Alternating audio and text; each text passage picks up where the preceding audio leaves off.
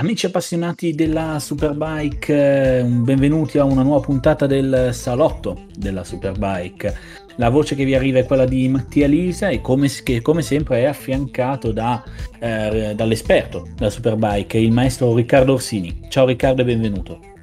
Ciao Mattia, ciao a tutti.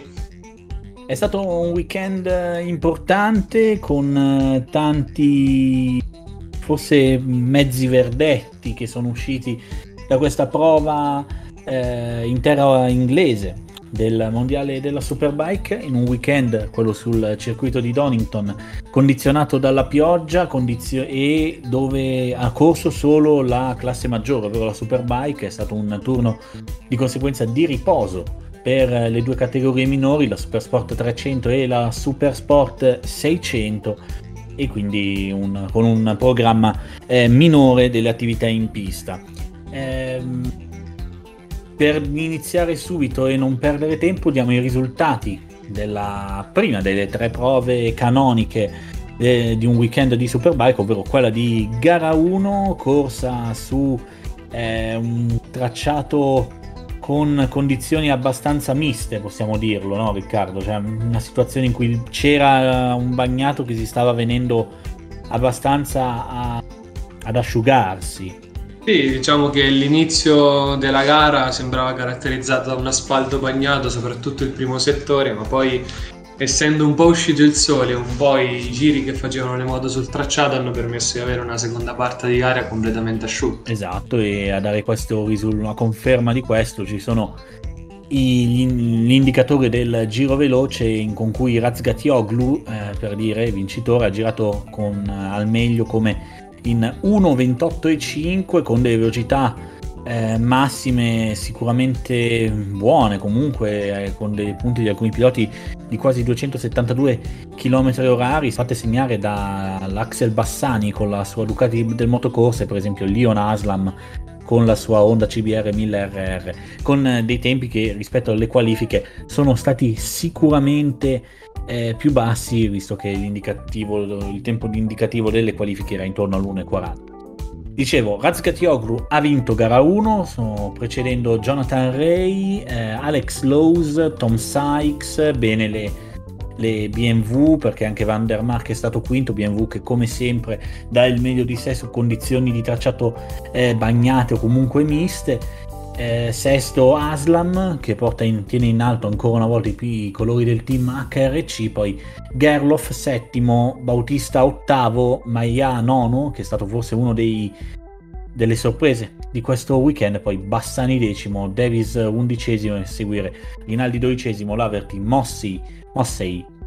eh, Isaac Vignales e Loris Cresson tra i non classificati, Jonas Folger, Tito Rabat, Andrea Locatelli, Scott Redding e Christophe Ponson.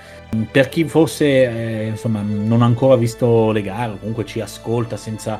seguire così appassionatamente la Superbike, dobbiamo spiegare dell'assenza di Kota Nozane e la eh, presenza di Luke Mossey e l'assenza di Samuele Cavalieri in questo weekend. Sì, Nozane era caduto un, nel test fatto settimana scorsa nel circuito nuovo di Navarra e si era rotto un dito del, della mano, quindi eh, la direzione gara ha preferito non farlo correre in questo weekend e invece purtroppo va segnalato l'addio al mondiale 2021 della Superbike di Samuele Cavalieri che ha rescisso il proprio contratto con il team Pedercini Kawasaki e almeno per questo round il team italiano ha scelto appunto Mossi come pilota. Luke Mossi che è un pilota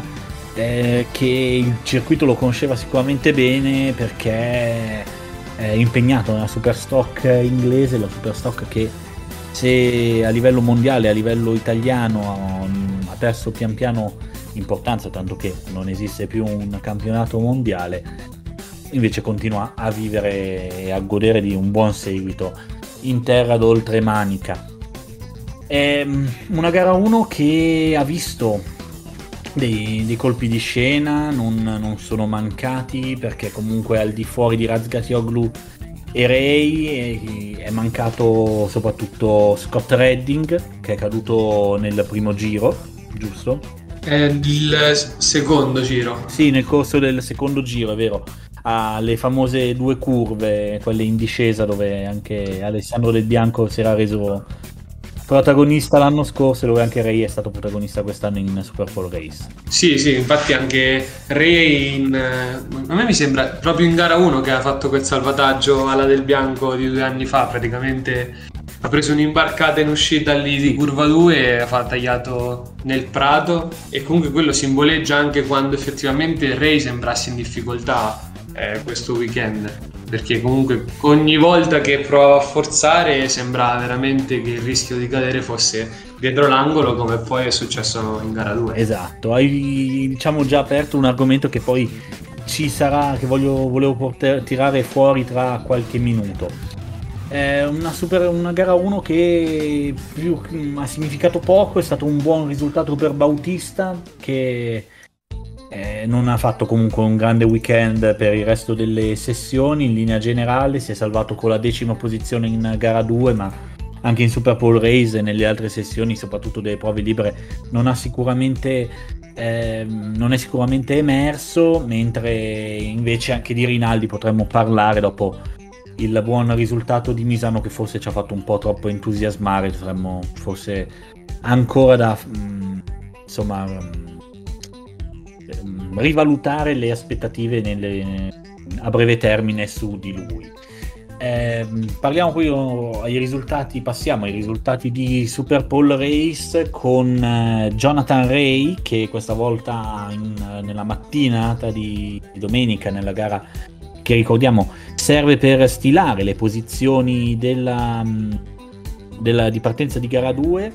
ha, visto, ha vinto, insomma lo ha visto principalmente dominare sulle due BMW che eh, nonostante le buone prestazioni, come già detto,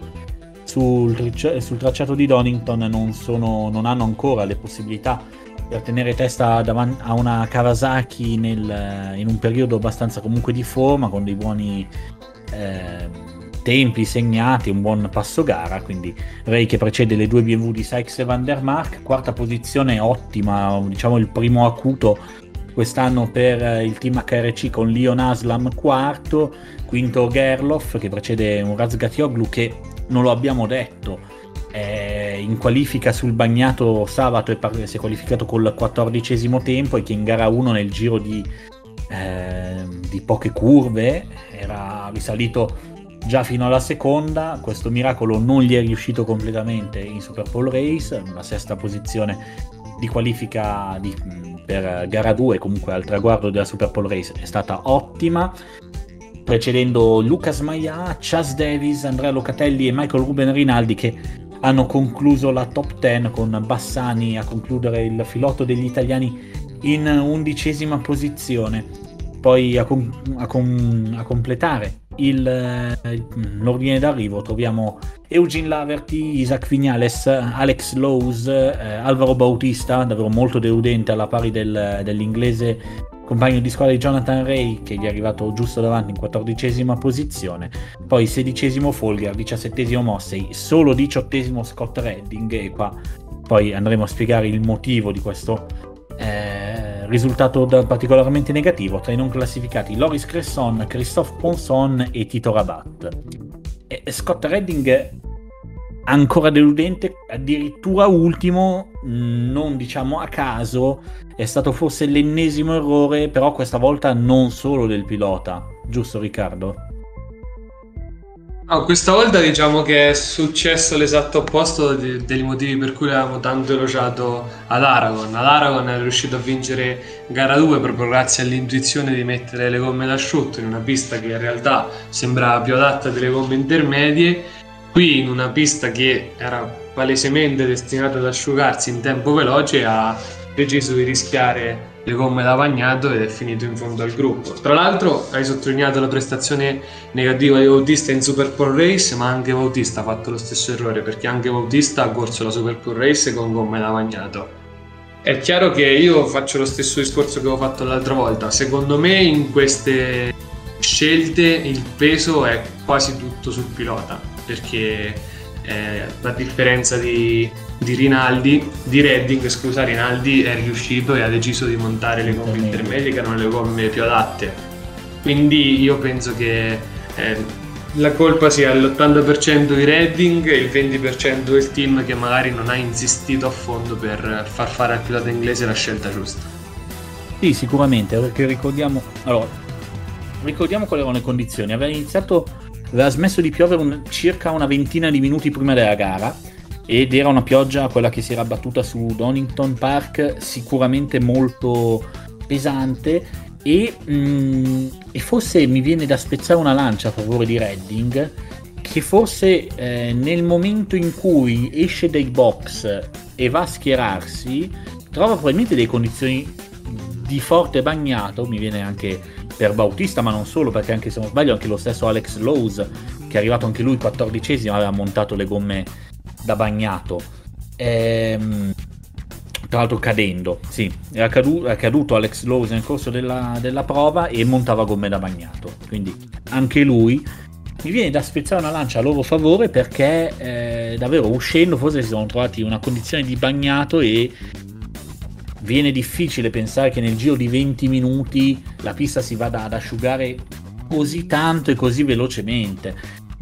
Perché poi, se ci facciamo caso, eh, Scott Redding subito al termine del giro di ricognizione scuote la testa e capisce di aver sbagliato eh, l'opzione sul, sulle, sulla tipologia dei pneumatici. Quindi, secondo me, eh, forse questa volta possiamo trovare eh, una possibilità per eh, insomma, assolvere in parte questi piloti, specialmente Scott Redding. Guarda, onestamente non lo so perché per rendersi conto in realtà dopo 5 curve che la scelta era sbagliata perché se ti ricordi lui addirittura c'è un onboard a metà giro di ricondizione che lui già inizia a squadrare la testa quindi eh, per rendersi conto così su di aver fatto una scelta sbagliata secondo me significa che eh, in realtà la pista era molto molto asciutta e lui non si sia proprio sentito il rischio non abbia proprio voluto correre il rischio eh, di, di mettere la gomma intermedia magari ha influito anche il fatto che lui la, nella, nella, gara di, di, sabato era caduto e non voleva perdere altri punti. Però secondo me questo è un errore abbastanza, abbastanza grave, soprattutto da un pilota esperto che si gioca il mondiale. Sì, no, l'errore c'è, bisogna... Ripeto, io vedo abbastanza queste volte degli attenuanti, però è anche difficile arrivarlo a, a dare una versione definitiva, insomma, lo sta sicuramente solo Redding nella sua testa qual è stato il suo modo di, di il suo punto di vista, quali sono state le motivazioni che lo hanno spinto a montare questa gomma. Invece eh, i risultati di gara 2 vedono Razgatioglu ritornare a vincere, una vittoria molto importante, poi lo vedremo per eh, quando andremo a spulciare la classifica generale. Razgatioglu che, viene pre- che precede eh, Gareth Gerloff che dopo un weekend con due gare, la gara 1 e Super Pole Race,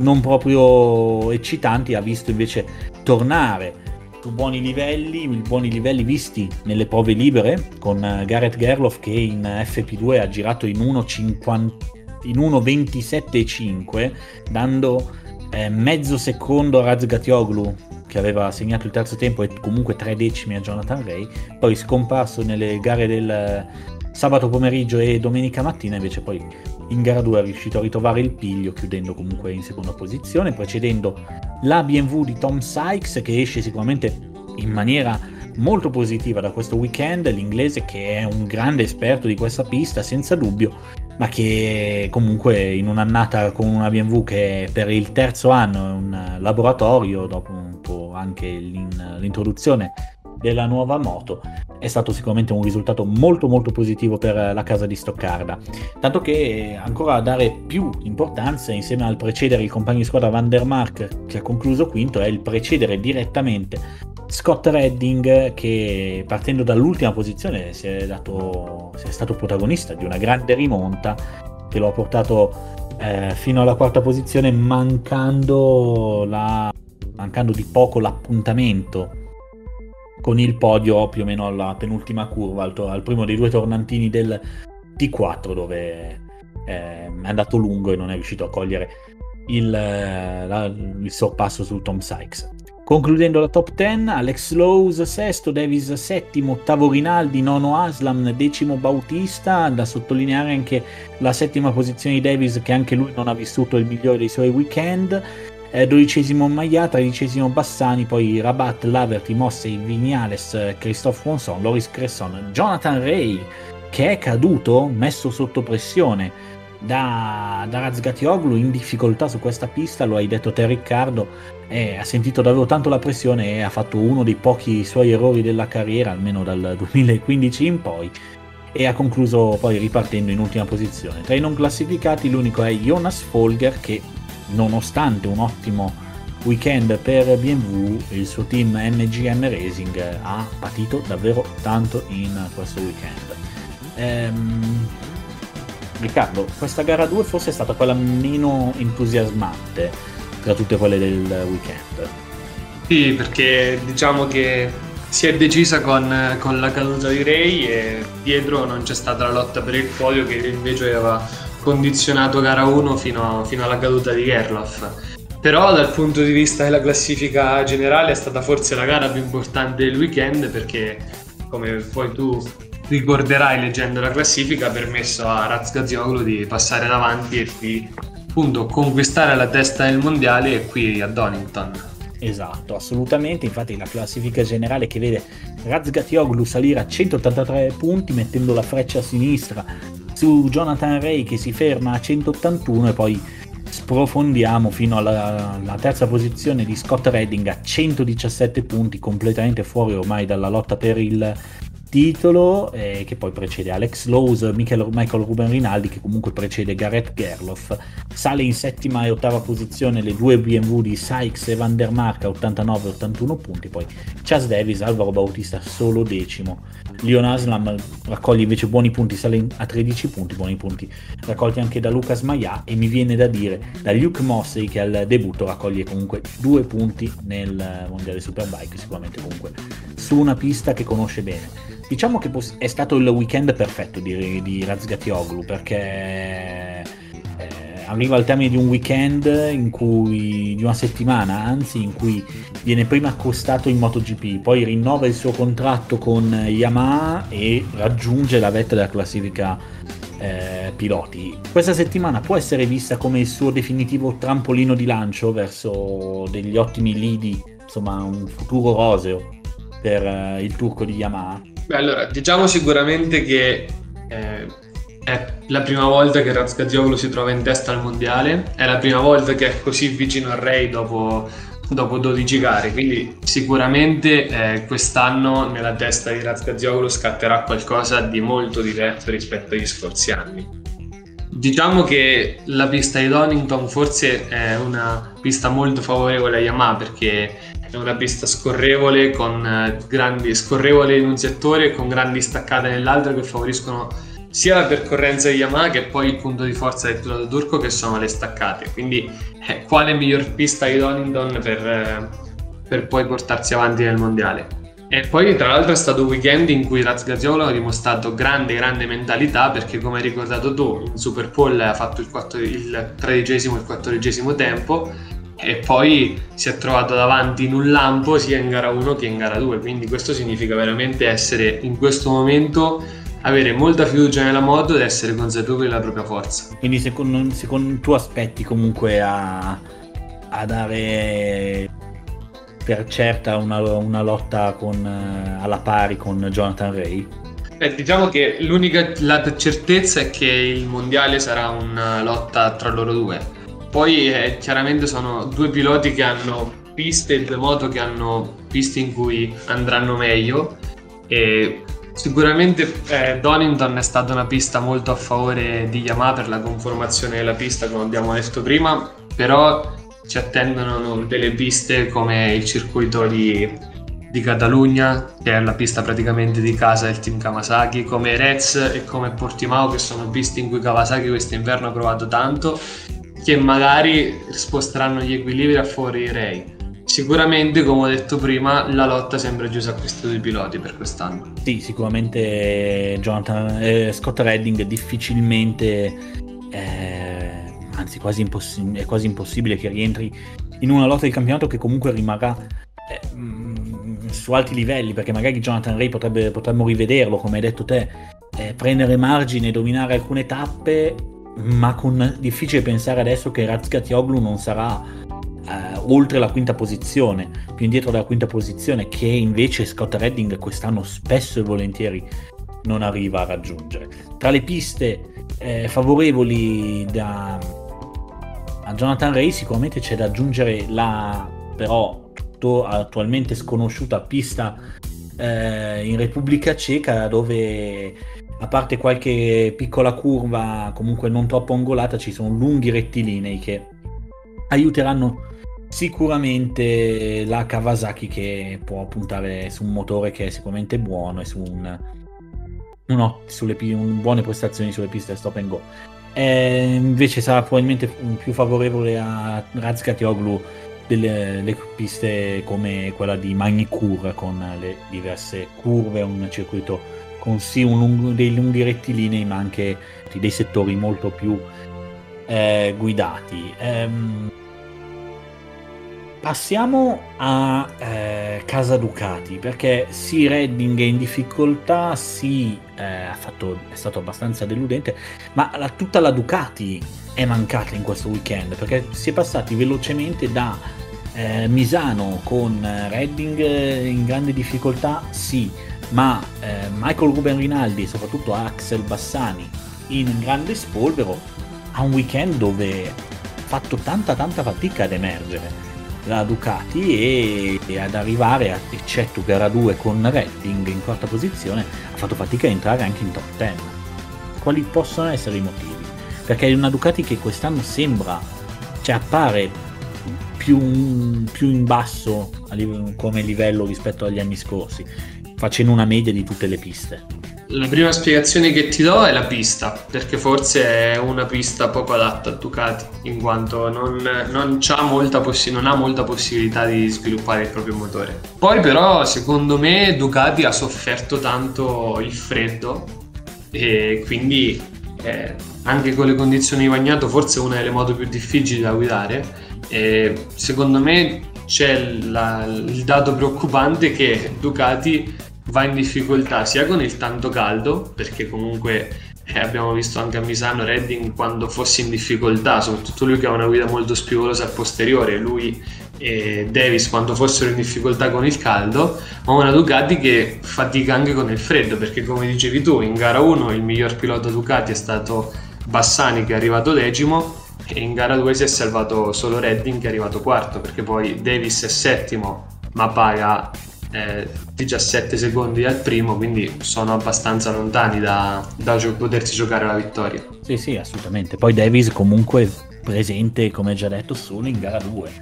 In Super Bowl Race gara 1 è stato letteralmente la controfigura di se stesso, di un pilota che soprattutto dalle ultime gare del mondiale scorso ha tirato fuori davvero il, eh, lo spo- è ritornato a essere in spolvero come negli anni migliori, gli anni in cui lottava per il mondiale. La cosa triste però è che ci troviamo un, davanti a un calendario, la cosa triste per Ducati intendo, che vede tappe dove o c'è la grande, la fa- cioè dove è facile che ci siano temperature al di sotto dei 20 gradi, mi viene da pensare la prossima di Assen comunque a luglio, che però dove è facile che piova, e quello di eh, Repubblica Ceca, dove forse ci sono qualche possibilità in più, però comunque è facile vedere lì degli, degli acquazzoni. E ad eccezione forse di Magnicur, dove forse si può, è più facile che la, la, la, casa di Borgo Panigale trovi delle condizioni decenti per le sue prestazioni, troverà poi invece delle temperature comunque alte per il peri-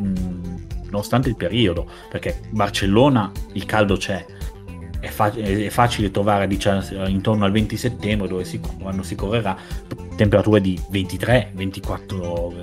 25 gradi, anche di maggiori con l'asfalto perché il sole è ancora caldo, successivamente dopo Erez, in un periodo sì, fine mese di settembre, ma una temperatura ancora più alta. La zona for- forse Portimao può essere favorevole ancora a Ducati, ma poi nel caso in cui tutto dovesse andare bene, poi ci si sposta di nuovo in Argentina e poi addirittura in Indonesia, queste ultime due tappe con un grande punto di domanda, però anche lì ci, sarebbe, ci si aspetta caldo. Quindi Ducati faticherà e quindi davvero, può essere davvero solo questo il problema di Ducati o hanno sbagliato la specifica, hanno sbagliato il lavoro nei test, stanno sbagliando l'approccio delle gare? Eh, questa, questa, è una bellissima domanda. Allora, eh, Ducati ha sempre avuto una, una, grande moto, quindi io non penso che abbiano eh, fatto grossi danni dal punto di, di, vista dello sviluppo delle moto. Eh, fatto sta che eh, secondo me, secondo, secondo il mio punto di vista, c'è qualcosa che non funziona con il grande caldo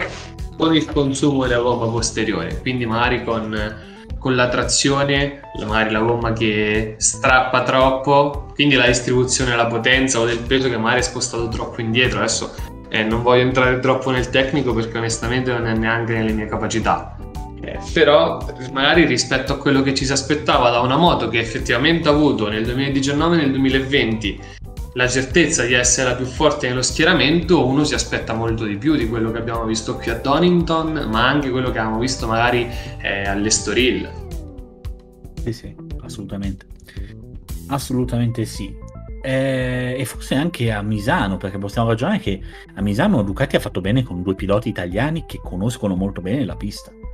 Sì, tra l'altro era anche il punto interrogativo su Rinaldi, se la prestazione fosse dovuta al, al, al, al, turbo che ti ha il fatto di essere nella pista di casa, una pista che conosci, o se veramente aveva fatto quello step mentale che poi l'avrebbe portato a lottare sempre con i primi. E qui a Donington ha dimostrato di non averlo fatto questo step. Quindi eh, sale ancora di più il dubbio che le prestazioni di Misano siano più dovute soprattutto al fatto che i piloti conoscevano molto bene quella pista. Anche perché allora. Ducati era quella che aveva testato di più a Misano questo inverno naturalmente anche per via di questioni di distanza. Allora, io su Rinaldi posso dire, mi viene da dire una cosa, Donington è una pista molto particolare, mette in difficoltà un pilota come Jonathan Ray che sicuramente la conosce meglio di altri, al pari di Tom Sykes e di Luke Mossey. E, e forse Jonathan Ray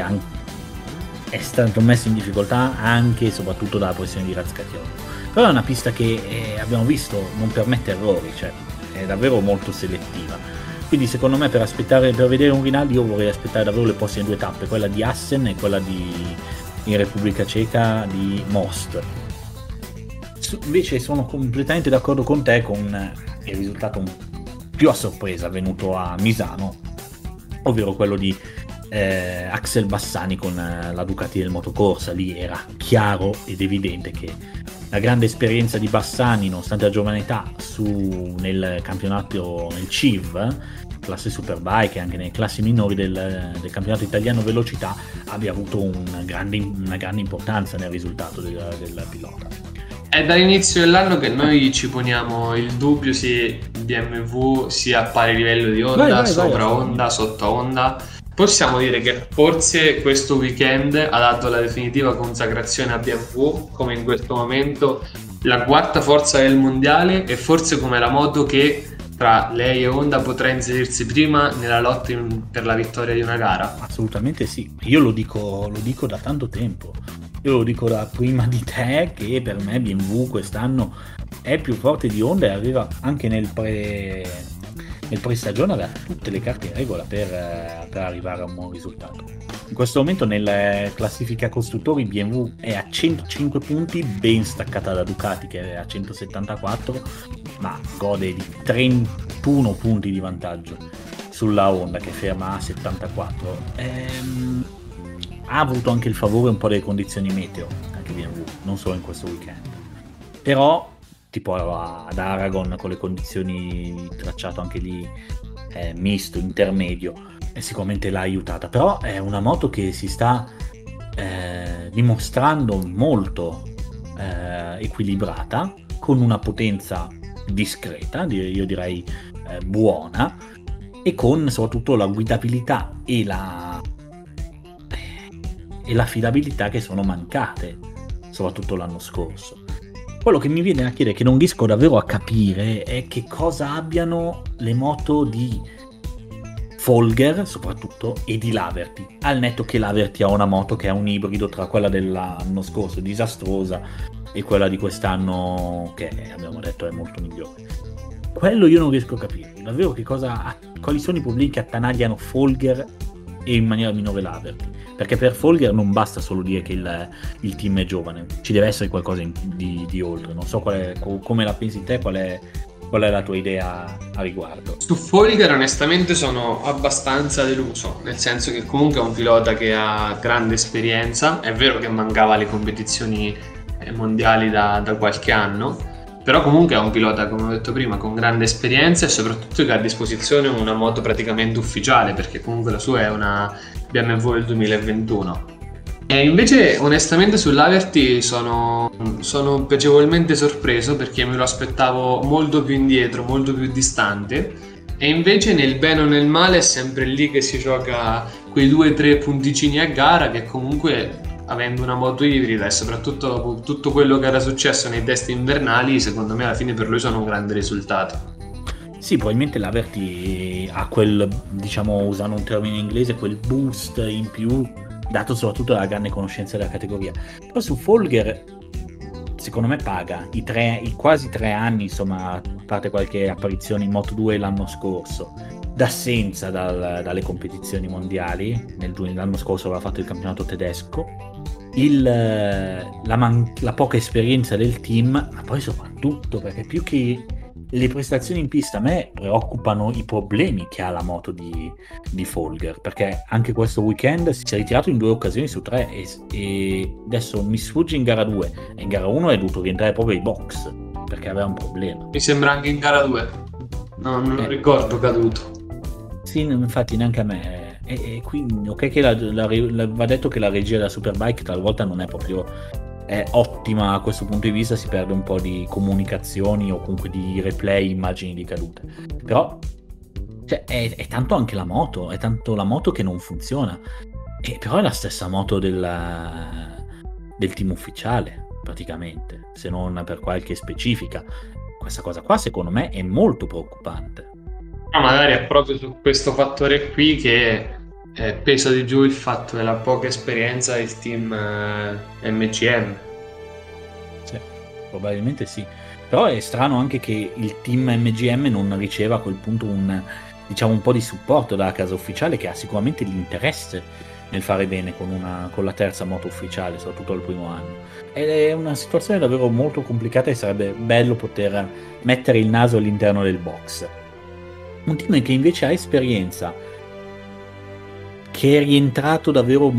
in punta di piedi, ma che davvero sta facendo tanto tanto male, è eh, All-Star, che rientrava dopo tanti anni, il team All-Star è uno dei team più importanti della Superbike a livello storico, con un grande passato come team di eh, Honda e Suzuki, giusto Riccardo? Sì, confermo. Ok, che io sulla memoria storica della Superbike talvolta inciampo e che è rientrata quest'anno con una moto Yamaha affidata comunque a un pilota che la, super, la, la Superbike la mastica come Christophe Ponson ma che fino ad ora ha raggiunto un solo punto. È tanto Ponson debole o è tanto All-Star che forse deve mm, ingranare in una Superbike che va detto. Da quando All-Star ha lasciato è cambiata tanto. Secondo me è, è un 50 50 nel senso che Ponson non è chiaramente un pilota da da top 10 fissa in un eh, mondiale superbike però magari non è neanche un pilota che dopo 12 gare ha fatto un solo punto. Eh, quindi eh, secondo me la, la, soluzione è sempre un po' nel mezzo. Sicuramente dopo tanti anni di assenza e adattarsi a una moto completamente nuova perché tra le tante concessioni avute da Alstar penso che se non, se non ricordo male questo è il primo anno che eh, si trovi a correre con una con, con una Yamaha perché ha corso all'esordio con Ducati, poi ha fatto degli anni con Suzuki e poi ha preso Honda e quindi eh, chiaramente le difficoltà sono, sono, ancora più evidenti. Assolutamente, però cioè, per sottolineare i risultati di Ponson prendiamo un altro pilota che sta deludendo, Tito Rabat, che però ha 18 punti rispetto a un, a un solo punto di Christophe Ponson. Io direi di chiudere l'argomento Superbike. La Superbike tornerà in pista eh, ad Assen dal 23 al 25 luglio, cioè quindi la pausa eh, estiva che, che, poi si interromperà perché ci sarà poi il 6-8 agosto Repubblica Ceca e poi una nuova pausa un po' lunga, due settimane, per andare al circuito di Navarra dal 20 al 22 agosto con le due piste debuttanti. Noi torneremo sulla Superbike, probabilmente con una puntata intermedia magari per, per divertirci un po' e fare magari qualche considerazione più o meno a metà stagione. Eh, ricordami Riccardo, eh, ad Assen cor- quale categoria correrà? Ad Assen le abbiamo tutte, abbiamo Superbike, abbiamo la 600, abbiamo la 300. Quindi sarà una puntata davvero bella piena. Visto che invece ha corso solo la Superbike questo weekend e visto che noi non seguiamo solo Moto Mondiale e eh, le derivati da serie, quindi non solo le competizioni su pista, questo weekend cogliamo quindi l'occasione per parlare del mondiale di motocross che ha visto questo weekend la terza tappa iridata sul, eh, con il Gran Premio d'Italia sulla pista di Maggiora che ha visto dei buoni, ottimi risultati in uh, eh, MX2 per l'Italia e dei risultati comunque interessanti in MXGP, giusto Riccardo? Sì, assolutamente. Se settimana scorsa, parlando del, del motocross, esultavamo per, perché un pilota italiano fosse tornato a vincere una manche in MX2, stavolta la, l'esultanza deve essere doppia perché dopo l'exploit in Gran Bretagna, Guadagnini ha vinto il GP d'Italia, il primo GP della carriera e soprattutto ha riportato l'Italia in testa alla classifica di un campionato mondiale MX2, che era una cosa che non succedeva dai tempi di Cairoli, quindi stiamo parlando di 12 anni fa e quindi è stato un grande traguardo per, per, il pilota veneto e anche per l'Italia che finalmente rimette la testa davanti a tutti in una categoria che ultimi, nell'ultimo decennio ci ha visto abbastanza in difficoltà. Esatto, assolutamente, ricordiamo Mattia Guadagnini eh, che ha avuto un weekend quasi perfetto, secondo in gara 1, a vincitore invece di gara 2 con Maxime Renault direttamente il seguitore dell'italiano che ha steccato gara 1 raccogliendo solo la sesta posizione il vincitore di gara 1 invece è stato un altro francese Thibaut Beniston con, che ha raggiunto la vittoria miglior risultato in stagione probabilmente anche in carriera in MX2 lui che in gara 2 è ritornato addirittura al di sotto della sua media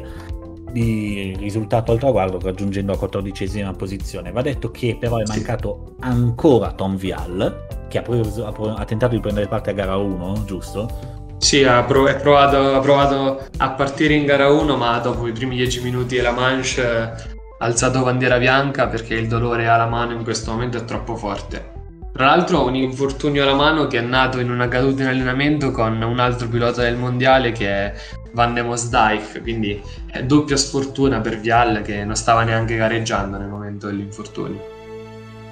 Sì, esatto, esatto, che arrivava dalla doppia vittoria nel primo round in Russia. Invece in MXGP ehm, troviamo comunque eh, dei risultati abbastanza interessanti perché assistiamo un po' a un weekend diciamo di gestione forse, ma forse non solo, con anche un po' di difficoltà per Team Geyser che ha raggiunto la quinta e la sesta posizione nei due manche. Penso più un weekend difficile perché onestamente eh, lui aveva corso il, il Prestige a Maggiora, il Prestige sarebbe il campionato italiano, e in realtà era riuscito a fare soprattutto nelle qualifiche del sabato dei tempi molto migliori rispetto a quelli fatti vedere eh, in gara 1. Poi gara 2 fa poco testo perché comunque è stata corsa sotto il fango data la pioggia caduta tra la seconda gara e la MX2 e la, e la seconda gara e la MXGP quindi penso sia stato più un, weekend molto difficile. Comunque un Geyser che alla fine in gara 2 ha limitato i danni perché a fine primo giro era quattordicesimo, è riuscito a chiudere in eh, sesta posizione e tra l'altro facendo anche una caduta di mezzo, quindi eh, secondo me ha risparmiato poco nulla questo GP. Sì, sicuramente. GP che lancia in seconda posizione Jeffrey Herlings che dopo una gara 1 chiusa in sesta posizione, quindi più o meno nella media dei suoi risultati, nonostante stato il, sia stato il peggiore in, questo, in queste prime sei tappe, prime sei gare corse, su tre tappe in realtà, Comunque, ha visto sesto e poi primo in gara 2, terzo risultato a podio su 6, su 6 gare corse, 118 punti in classifica, 6 punti solo da Team Geyser. Si può aggiungere a Fevre e a Cairoli nella corsa al titolo o è un po' troppo incostante? Allora, il problema di Erlings negli anni sono stati sempre gli infortuni, quindi onestamente vederlo così cauto in queste prime tre gare può far, può far ben sperare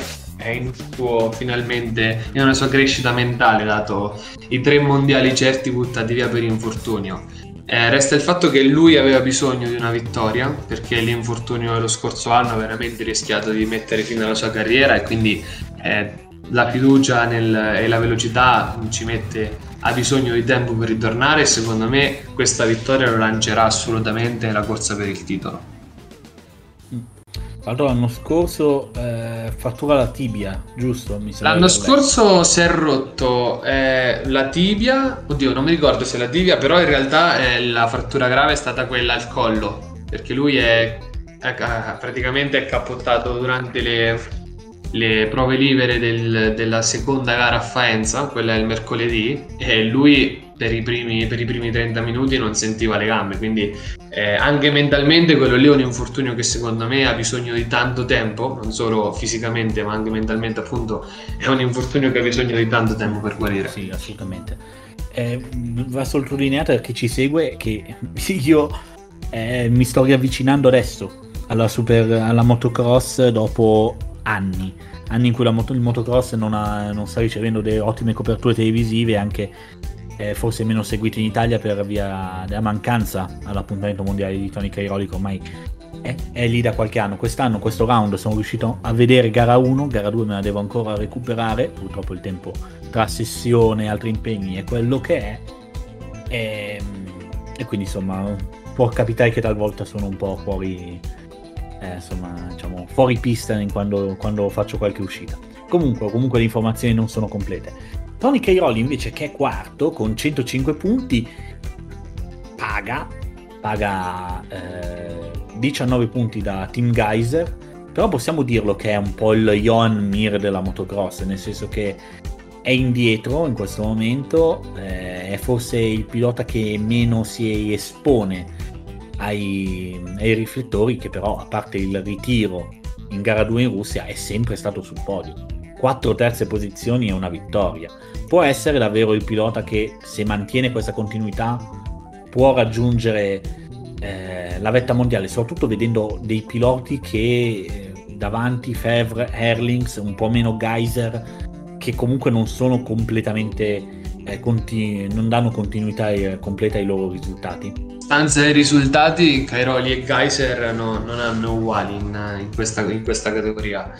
Eh, quest'anno onestamente rispetto agli ultimi due anni vedo molto meglio Cairoli perché sembra molto più sciolto sulla moto e quando decide di accelerare accelera e, e quindi lo vedo anche più cattivo nelle battaglie quindi eh, onestamente quest'anno ci credo abbastanza nel fatto che lui possa arrivare a lottarsi il mondiale fino alla fine è una speranza anche perché sarebbe il decimo titolo affiancherebbe Stefan Evers che è probabilmente l'obiettivo che ha ormai l'ultimo obiettivo che è rimasto in una carriera fantastica, quindi, quindi diciamo che quest'anno ci credo. Ecco. Mm-hmm, certo, sicuramente. E lo credono penso tutti vedendo uh, questi risultati. Infine, invece, eh, Jorge Prado merita una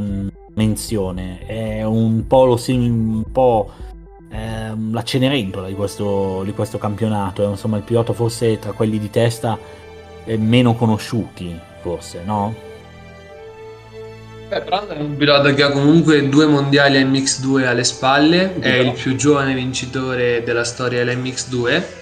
L'anno scorso è mancato a causa degli infortuni, però secondo me come stile di guida è forse il pilota più, più bello da vedere di, di, tutto il panorama del motocross. Non a caso è anche un allievo della scuola Cairoli per quel che riguarda la guida sulla sabbia,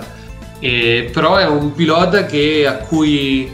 manca la, lo step per essere incisivo quando è davanti. L'anno scorso ha avuto un periodo in cui era veramente imbattibile e quest'anno invece sembra, sembra essere ritornato quello della prima parte dell'anno che commette un po' tanti errori quando non riesce a passare gli avversari si demotiva un po' quindi perde posizioni quindi è un pilota che forse adesso deve ritrovare un po' la bussola. Si può essere forse un pilota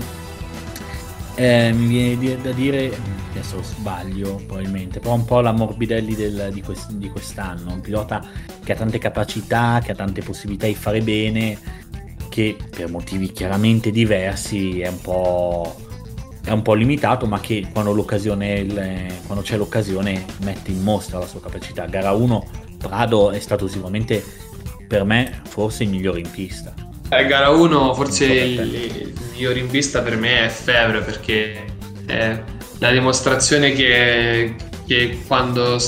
è concentrato Febbre è veramente un pilota molto molto veloce e soprattutto un pilota che è difficile passare perché quando Febbre si mette davanti eh, sa come gestire il suo ritmo, sa come gestire il fiato ed è un pilota che difficilmente vai a riprendere. Eh, poi però succede, come tra l'altro è successo in tutte le gare quest'anno, che fa una manche bene e la seconda manche uh, si perde e quindi alla fine ne, ne, paga anche la classifica generale perché alla fine è terzo e quando invece in realtà con qualche piazzamento migliore nelle seconde manche sarebbe potuto essere molto più vicino al Geyser in classifica. Nonostante poi sia mi sembra solo a 16 punti 17 punti dallo sloveno.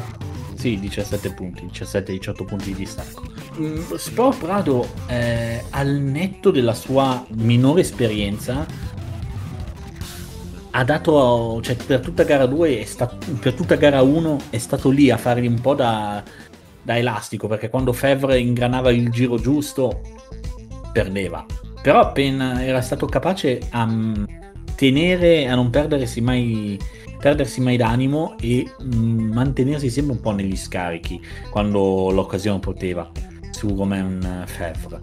Sì, sì, è mancato l'attacco però adesso non so se sia stato poi molto bravo Febra a gestire, perché come ti ho detto prima è un pilota che difficilmente spreca energie a caso quando è davanti Febra, o se sia poi stato fa- fa- Prado così